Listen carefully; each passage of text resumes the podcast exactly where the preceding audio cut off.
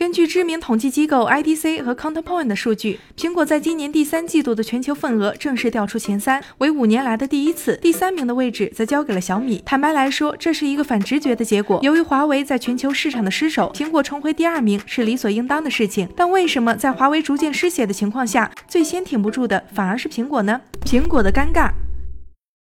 从苹果财报给出的图片也可以看出，每年的三季度都是 iPhone 营收低点，新 iPhone 的成绩要在第四季度才能体现。在今年的第三季度财报会议上，库克在针对大中华区同比营收下降百分之二十八的提问时，也以中国用户都在等新 iPhone 的理由进行解释。但 iPhone 十二真的能给苹果带来销量逆转吗？从中国通信院的数据来看，确实有可能。去年国产机销量在九月份占比为百分之八十五，今年则下降为百分之七十八。考虑到另一对手三星在国国内的示威，iPhone 十二开局销量应该远好于十一，但 iPhone 十二的销量势头究竟能维持多久就不好说了。iPhone 十二的两大卖点，五 G 和新设计，推出的时机都有点不合时宜。小雷认为，相较于 iPhone 六和 iPhone Ten，iPhone 十二的新设计号召力也很有限，而且从绝对销量来看，哪怕是热卖了一年多的 iPhone 十一，也没有挽回苹果在中国的份额下降。今年双十一期间，iPhone 十一依然占据了整机销量排行榜的第一名。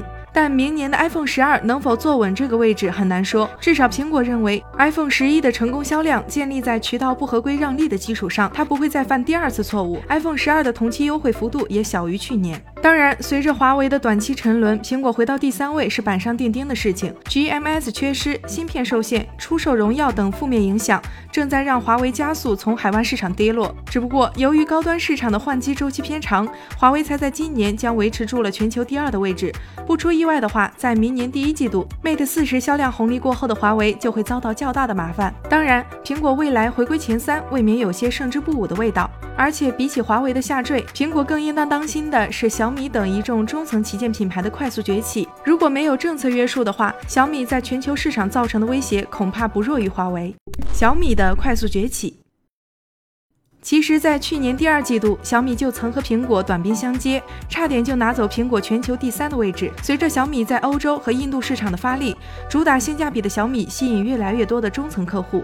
Redmi Note 8缔造了全球三千万台的销量奇迹，产品实力全面提升的 Note 9延续该奇迹的概率很大。而 OPPO 似乎正在复制小米的性价比之路，随着 Realme、Reno 等品牌的不断整合，目前的 OPPO 也正在欧洲开启性价比模式，几百的增长倍率让人想到了两年前的小米。不仅如此，在小米的传统底盘印度市场，OPPO 和 vivo 也开始了合围之势，逐渐逼近小米的份额。不过，由于印度近期的政治情况，小米和 OPPO、vivo 恐怕都。难以得到进一步的发展，但小米的成功不止在海外，它在高端之路也越来越稳健了。今年小米在产品规划上清晰了很多，更加简洁明了。小米十、Redmi K 三十 Pro 也取得了史无前例的成功，至尊纪念版和 K 三十 S 的推出，更是让小米借着高刷新率的渐进式升级，成功分化客户群体。小米终于成功复刻了手机品牌通行的半年一旗舰的新品战略，在疫情和国内手机市场萎缩的双重打击下，小米成为了唯一逆势增长的国内品牌。小米和 OPPO 销量上的成功，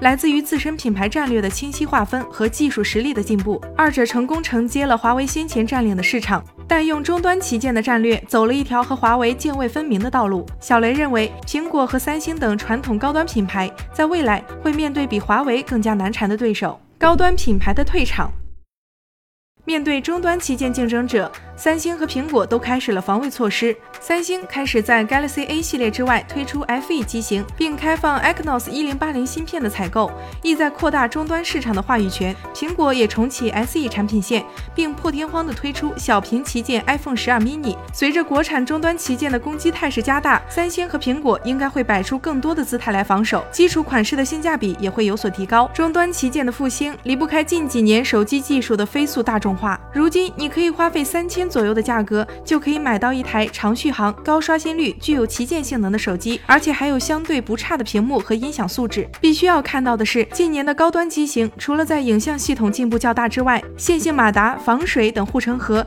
已经被终端旗舰物尽其用。强势崛起的终端芯片也成为终端旗舰风生水起的资本。好啦，本期的内容到此结束，欢迎小伙伴们在评论区中留言讨论，还有一键三连，我们下期再见。